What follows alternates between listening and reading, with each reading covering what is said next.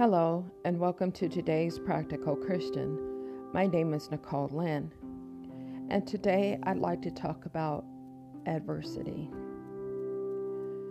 So many businesses are folding during this time, they're going under, and the fight is whether to risk human life and stay open for a profit, or not necessarily a profit, but the ability to survive. Um, thing about business is is the risk of losing everything. It's a part of of having a business, and it's a risk that we all have to take when we are opening a business. But when God calls human life forth from the womb.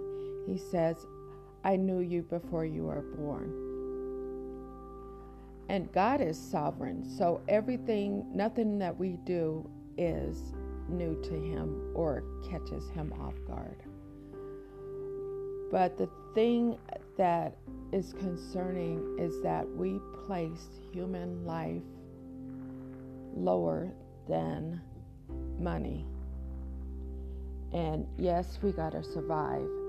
Yes, um, what we we don't want to lose what we established. But if you ever listen to any stories about old millionaires, old billionaires from the 1900s, they faced, you talk about adversity. They faced adversity. And when they lost, they picked up and got started again. I just want to remind everybody you can start again. You can start again because it's God who gives the power to obtain wealth. And when we rely on Him for our ed- our power to obtain wealth, it's it says in Proverbs it's gain without sorrow. So, however you do it with God, it has to be with God. It will be gained without sorrow. And when we trust the Lord, we have to rely on His promises. His promise was that we will gain wealth without sorrow attached to it. That means that we don't have to undermine each other. We don't have to step on people. We don't have to risk people's lives. This is just a bump in the road and we will survive. And I face I've faced adversity generally all my life.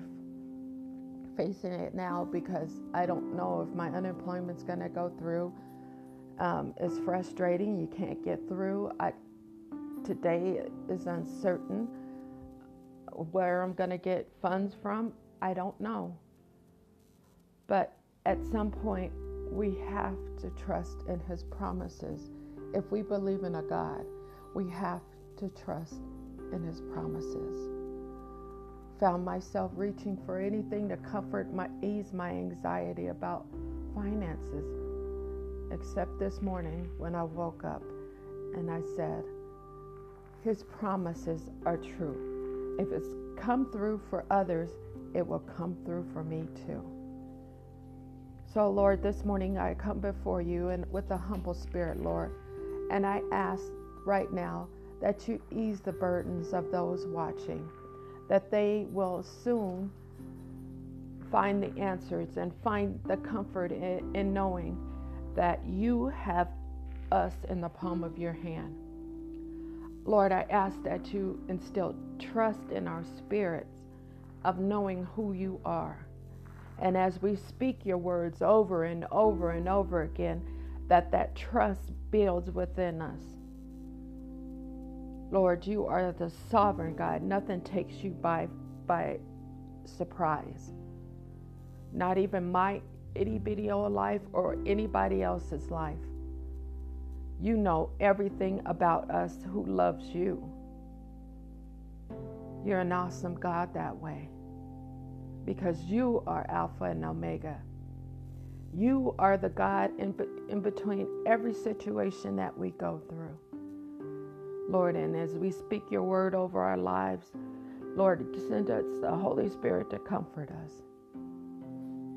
In the mighty name of Jesus, that one that went to the cross for you and I. Amen and amen.